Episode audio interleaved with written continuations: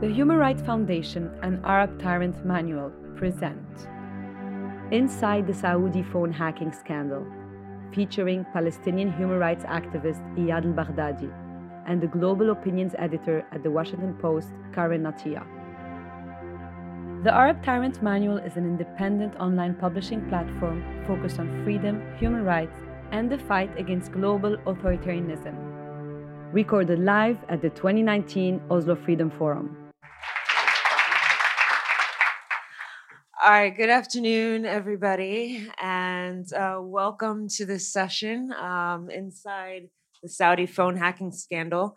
Um, my name is Karen Attiah, and I am the global opinions editor at the Washington Post. And uh, notably, uh, I sort of have a baptism by fire into a lot of the issues we'll be diving into. Um, as many of you may know, I was Jamal Khashoggi's editor. He was uh, a Saudi journalist who was brutally assassinated in in um, October in Istanbul. He worked with the Washington Post and was also um, good friends with uh, my uh, conversant um, Iyad al Baghdadi. And uh, I'll perhaps let Iyad introduce himself, um, and then we'll jump right in. Well, I mean, I see a lot of people in the room who know me very well and know me uh, as a friend. Um, I have trouble always defining what I do because some people think I'm a Mossad agent, and some people think that you know I'm a rabble rousing, uh, you know, kind of uh, you know activist. Now I own the title of activist, and I often explain that as activism is not really what you do, but your attitude, and why you do it um, an activist like me is not supposed to be friends with someone who is steep steeped in uh, his position as a regime elite and someone who used to work uh, kind of as a second-hand man to uh, the intelligence chief of one of the largest uh, Arab uh, governments. Um, and that was Jamal. And uh, there are members in my team in this room who can tell you just how deeply frustrated we were with Jamal for most of his career. Um, we used to have rants after rants about this guy who almost gets it, you know, the guy who would say 10 things out of, you know, nine out of these, you would say, yes, I completely agree with you. And once he gets to 10, he walks it all back. Um, something really strange happened though when Jamal became an exile and he chose uh, not to go back to Saudi Arabia for whatever reasons, um, he started to gravitate towards us activists. Um, and you know why he did that, etc., is really a subject of another conversation. But I tell people I did not move towards Jamal. Jamal moved towards me. And this very, very interesting friendship developed in the last year of his life uh, that translated into lots of difficult conversations, but also translated eventually into projects and collaborations that continued up to the moment of his death and still continue after his death. Um, now, a big factor in the rise of Mohammed bin Salman, um, and you know, the, a lot of the, the, the incidents around this involve uh, Saudi hacking technology. Well, I shouldn't call it Saudi hacking technology, but rather capability because they didn't develop the technology, it was sold to them. And I guess um, um, it's always difficult to speak about someone who you knew and someone who um, you considered um, for even a moment or a few months of his life a friend, uh, someone who you know who who um, represented this idea that even someone who used to be a sympathizer of regimes, of these regimes for most of his life, can be won over to our side. And someone you can speak to, to, about to about values, and you can actually have that conversation. And you could you could win him over. So it's always difficult to talk about someone like that when you know what kind of price he paid and what happened to him.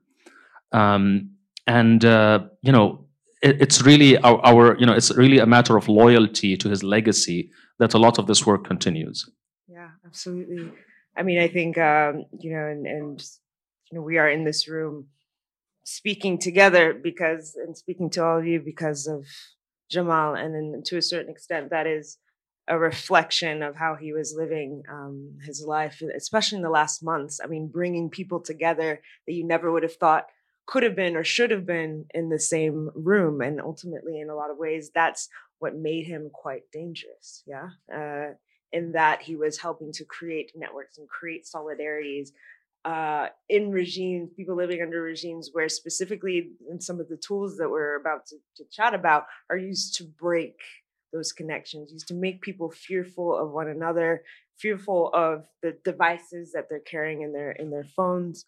And I I, I find that to be in some ways the beautiful part um, about Jamal, um, both uh, both in life and, and, and in death. Um, and it is, uh, I agree, and anybody who's in the lunch that we just had, it is still even difficult for me to, to wrap my head around what has happened.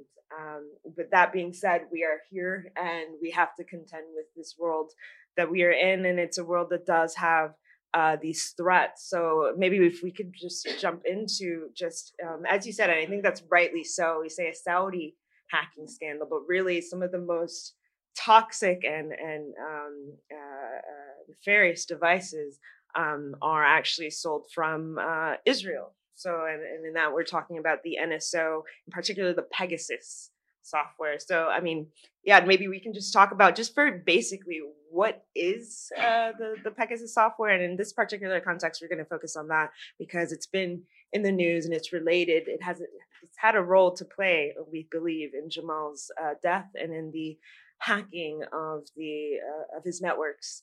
Um, so maybe if you could talk a little bit uh, more Yeah, about sure. that. Yeah. Sure.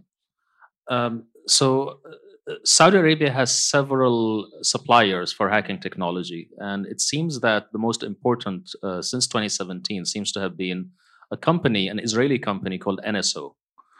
Um, NSO Group uh, develops this software called Pegasus, um, which is essentially uh, a piece of software that gets downloaded. Once it gets downloaded into your phone, whether it's an iPhone or an Android device, um, allows uh, allows whoever is watching, whoever is operating the software, to do anything on your phone that you can do.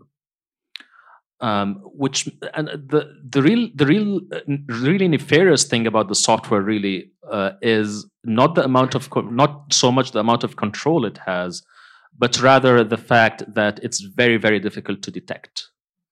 Um, and if they do a good job with hacking your phone, first of all, uh, the software itself masks itself as if it's part of the operating system. Um, I've been told that even if you wipe your phone, even if you do a factory reset, it does not get rid of it.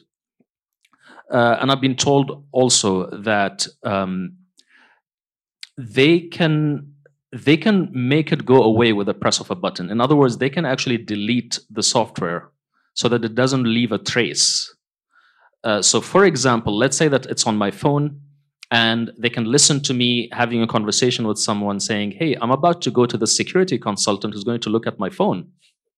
Um, and they're like, Fine, 10 minutes before I enter the room, they can hit a button. And then once I present my phone, there's nothing on it. Um, and this is, in fact, what makes it interesting that the, the one person who was verifiably hacked, and there's some forensic evidence, happens to be a Saudi dissident who lives in Canada and who worked very closely with Jamal Khashoggi, Omar Abdulaziz. Uh, that's that's a case where um, uh, a group, a security, uh, uh, a group of security consultants based in Canada called Citizen Labs, who are doing great work when it comes to exposing uh, the software and also uh, advising activists about how to protect themselves, uh, which I, I guess we- we'll also get into.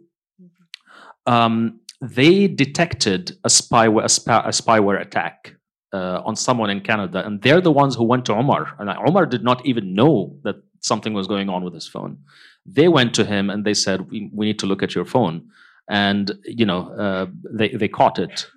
They, um, of course, uh, his his phone was hacked, and it's really uh, thanks to them that we have some forensic evidence, uh, which led eventually to a suit, so a lawsuit. Uh, Omar, through a lawyer, um, is uh, suing NSO Group for um, you know for supplying this this weapon. Really, it's a weapon to the Saudis. Uh, and it's really interesting to see the harassment, not only that Omar received, but also his lawyer received in the aftermath. Mm-hmm. And I, I want to come back to this this uh, this notion or this idea that this software is a weapon, right? Is is cyber warfare. But I mean, we are now talking about NSO and Pegasus, uh, largely again linked to uh, Saudi Arabia and linked to to what happened uh, to Jamal and, and, those activists that were in his network. But um, according to Citizen Lab, and if you guys aren't already familiar with their work, I very highly encourage you, any of you that are interested in this, to to go to their website and to look at the reports that they've done. But they've noted that at least six countries with significant Pegasus operations have been um, have been linked to, to the abuse of this uh, of this spyware. So, including Bahrain, uh, Kazakhstan, Mexico, another country that um, has incredible violence against journalists, Morocco, um, and the UAE. So, at, again, even though this uh, conversation we're talking about the Saudi Arabia case, it's been linked to other cases um, or other uses to target civil society um, in other countries. Um, so I mean, this this this question even about who is a target, how what is the logic behind who uh, uh, who may be on the receiving end of this sort of uh, technology? I mean, what if um, for you? I mean, personally, I mean, has this uh, been coming up? Uh, have you? How do you know? You know that uh, you haven't been infected. How are you protecting yourself, basically? Well, I mean, in order to, to answer that question, I have to kind of add a bit of context about sure. the software. Imagine if you have this virus, which is incredibly destructive to your body, right? Um, and you know, once it's it's you're infected with it, uh, you know, it's a, it's a death sentence. But then this this this virus is very difficult to catch. You know, it, it's it's not airborne. You you can't get it through touch. You can't get it through you know through through getting a cold, etc uh, that reduces the risk a lot. The thing with Pegasus is that Pegasus 2, which was the version of Pegasus, I believe, that was used against Omar Abdulaziz in 2018, um, uh, you had to click on a link. So they used to send you a malicious link. Um, and the link looks legit. So, you know, it might be a marketing link, it might be, you know, a package delivery that you're expecting. Um, and if you click on it, it actually takes you to the legitimate site, but somewhere in between, something is being downloaded into your phone without your knowledge. Um, and of course, you could you you might think, you know what? Uh, I simply won't click on any links. Um, and that was the solution for the, for a long time. And for a long time, when we got with security consultants and was like, you know, how do we protect against this? They used to send us, uh, you know, they're like, you know, uh, give us a list of all the messages you receive so that we can ensure that you haven't clicked on any malicious links. Um, with Pegasus 3, which is the latest version of uh, of the software, um, they don't have don't need, they don't need you anymore to click on a link. Uh, they can do this by sending you an email with an like even if you know it's it's the the thumbnail that appears in the email. It, there's there's a piece of code that gets run and that's it. You're, you're infected. You don't have to even open the email. Um, they can they can give you a WhatsApp call and then gets downloaded to your, you don't even have to answer the WhatsApp call. They can go through the cloud. Uh, they can go through an IMSI catcher. They can go through, you know, Bluetooth. Uh, so they simply have increased the ability, their ability to actually get into your phone from so many different, in so many different ways. And that's what makes it so difficult to defend against it. Um, and you know, uh, you know what what I learned eventually is that it's not just a matter of how to defend uh, sorry, it's not just a matter of how do we avoid getting hacked because it's not always possible to to say that I'm 100% sure that they're not going to hack me, except not to have a phone and just basically have a paper notepad or something, you know, um, which is not really feasible in you know 2019. Um, rather, you want to increase the cost of the hack. You want to make it. You want to make them work very hard to get into your phone because the moment they work hard it's most it's more likely that they're going to to make multiple attempts and one of those attempts you're going to catch it. You're going to catch them in in the act. Uh, and you know uh, i guess citizen labs would be the right people to advise about specific security regimes for different professionals. Of course I'm, I'm in touch with them. Um, but a big part of our uh, effort is really about catching them when they do it. Uh, making sure that we they know that we know. And and back to the the even just the economics of this. Um, I believe uh, uh, the CEO of NSO was on a 60 Minutes interview um, in March. And it came out in that interview that the cost of this technology, $55 million, is how much it costs for the Saudi government to purchase this. And it's licensed, right? So basically, NSO, if I understand correctly, once they sell their technology to uh, to an actor, to a foreign agent, they claim they don't have insight into how it's used that they they claim that they're only selling this technology to help make our world safer and to fight against crime and terrorism. I think in our conversations before this we were talking about the costs even of trying to protect ourselves right? So even for us it means we need at least two phones a, a hotspot a vpn a couple of YubiKeys. We need the latest macbook or chromebook encrypted storage solutions. It's it's the economics of this places so much power in the hands of those that uh, basically can afford to, to purchase these weapons. I mean the fact is that your adversary in this case is one of the richest countries in the world. Mm-hmm. And it's controlled by a hand of, handful of people who have absolute they have almost unlimited resources. Uh, and you're trying to defend yourself and a lot of activists and journalists activists more than journalists really have limited budgets. Mm-hmm. and as you said it's it's expensive to you know the, the, kind of technology that you need to in order to protect yourself is expensive. But i should also mention that the fi- the 55 million figure the 55 million figure does not factor in the fact that saudi arabia uh, and the uae had to actually get a contract with nso to guarantee exclusivity because they don't want, for example, the Qataris or the Turks to have the same technology. So I believe they paid a lot more than that. Mm-hmm. And you're co- completely correct in this in the sense that the the, the Israelis uh, do not operate the software. So it's, it's not that NSO actually operates the software; they license it. So in the end, it's the Saudis who actually you know use the software in the end, and that kind of gives uh, the Israelis some kind of plausible deniability because they say, you know, we, we, don't know what they do with the software. We gave them the software.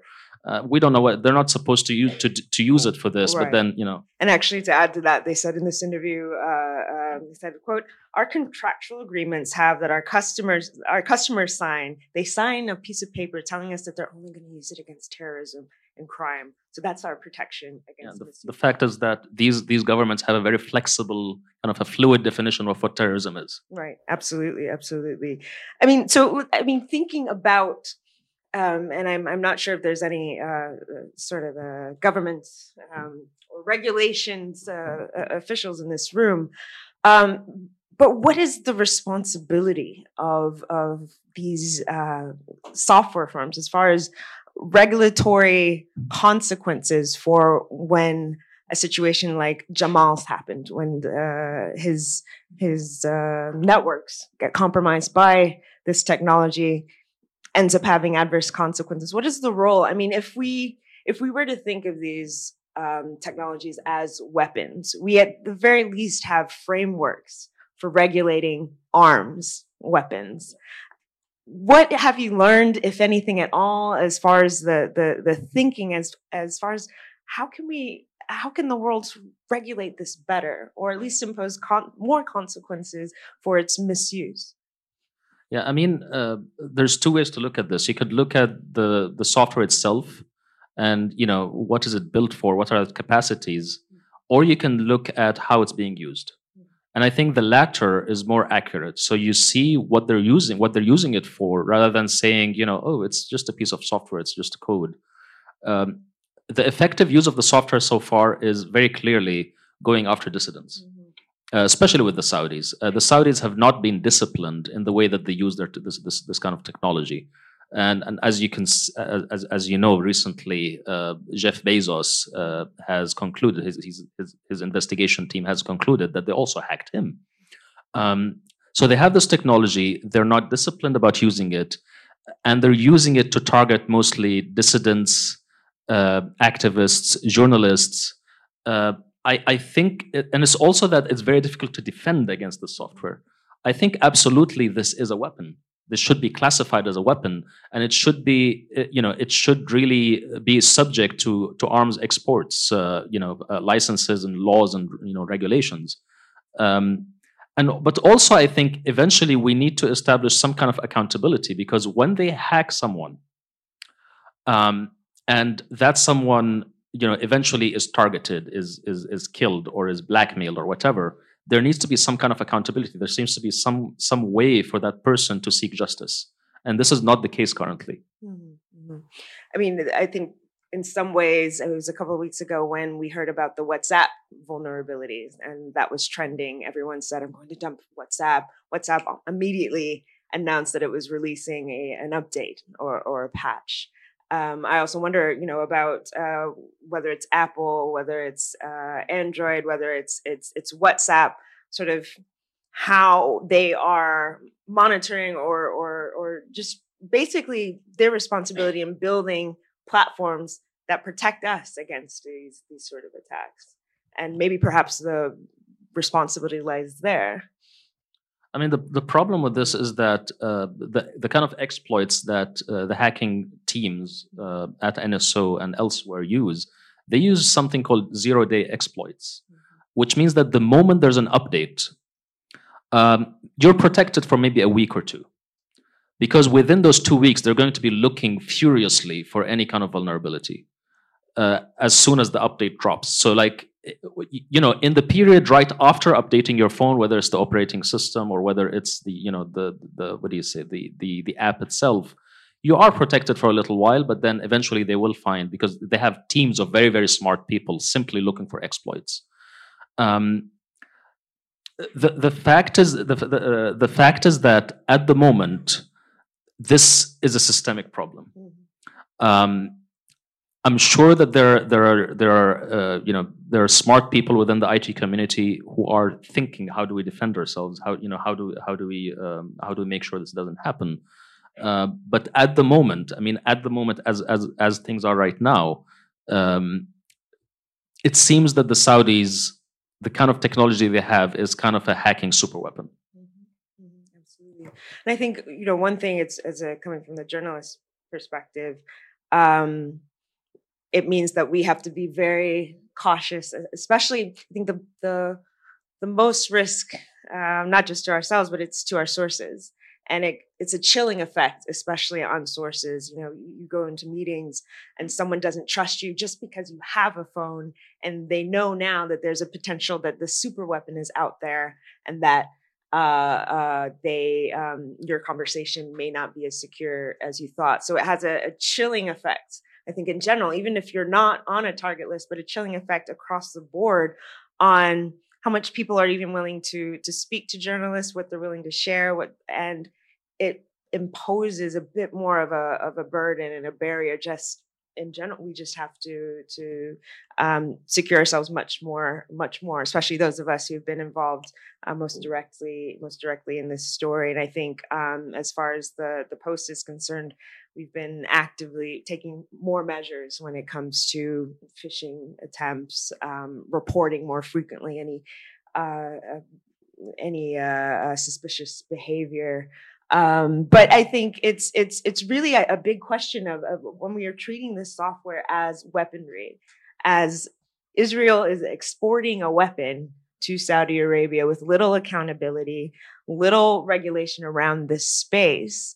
Um, and uh, it's basically in terms of how we protect ourselves. I personally would say, in some ways, we have one another. In some ways, in this room, already I've learned so much in the last two days about about uh, this software. So, I mean, I think it's it's an ongoing conversation about about how to how to protect yourself. But I'm just wondering if, if there's any more that you you personally can share because you like you said you worked with Jeff Bezos's uh, not only with Jeff Bezos's team, but you worked also with Jamal and other actors on this. I mean, what sort of the what were the conversations um, being had about going forward, moving forward, and how you're going to conduct your work in this environment now? So the conversations uh, can get very complex sure. because it depends upon. So you're you're absolutely right. That's part of the logic for doing this is ensuring increasing the cost of anyone getting in touch with you and working with mm-hmm. you because uh, most likely someone like you, for example, Karen, is reasonably f- safe, far safer than your potential sources who might be in Saudi Arabia or might be mm-hmm. somewhere in the Arab world.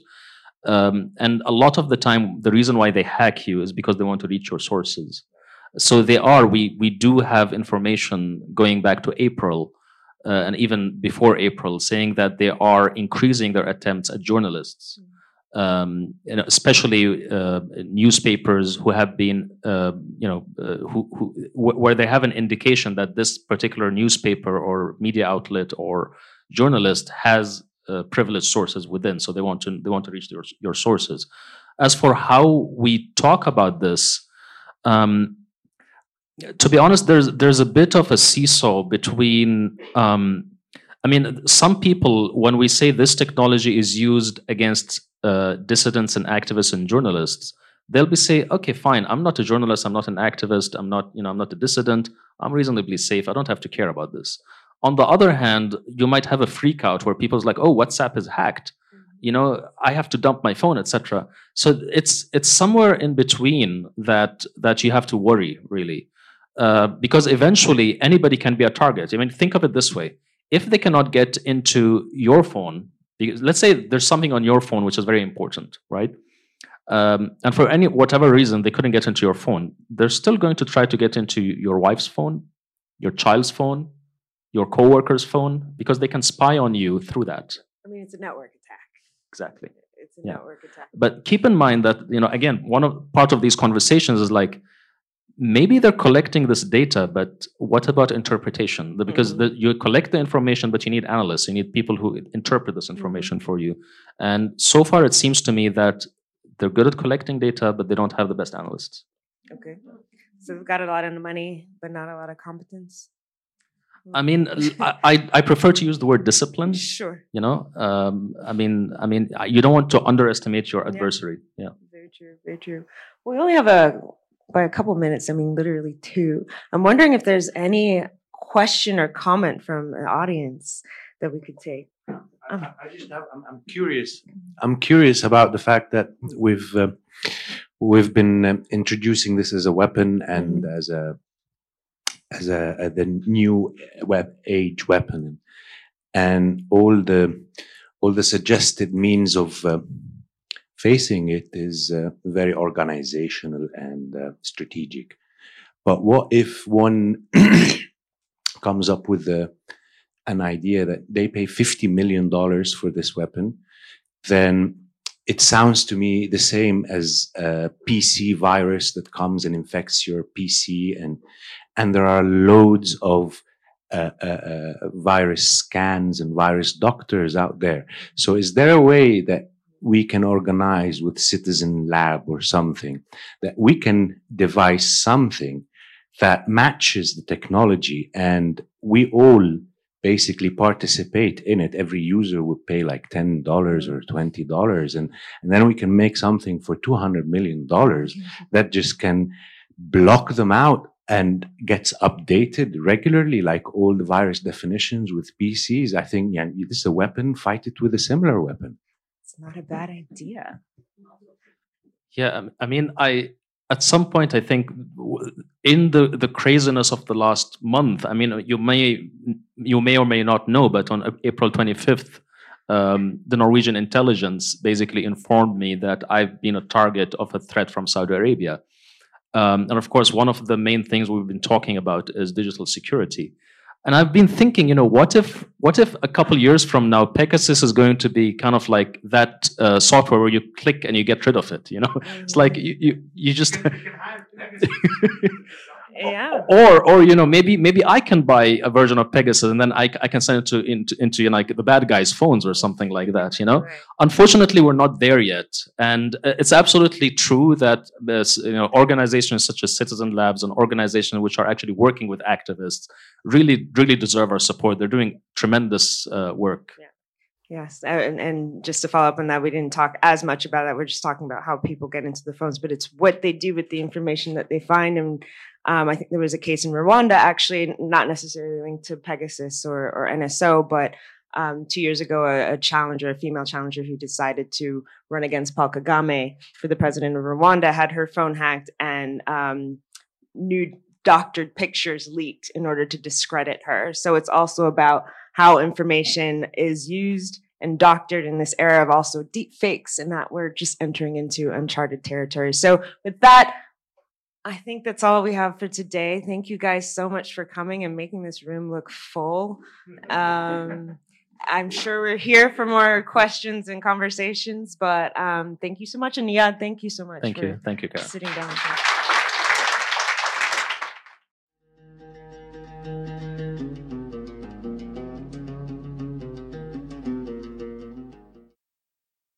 This episode, like several of our recent ones, was recorded at and in partnership with the Oslo Freedom Forum, which is a transformative global human rights conference.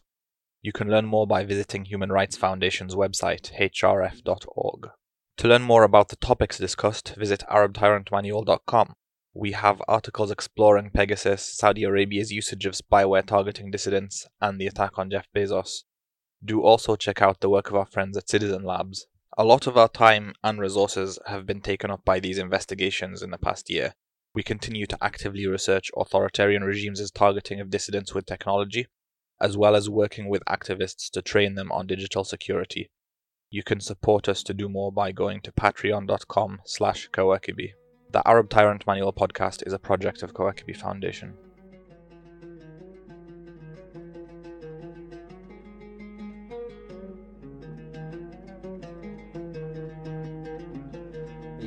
يا مصطفى يا كتابا من كل قلب تألف. ويا زمانا سيأتي يمحو الزمان المزيف يا مصطفى يا كتابا من كل قلب تألف.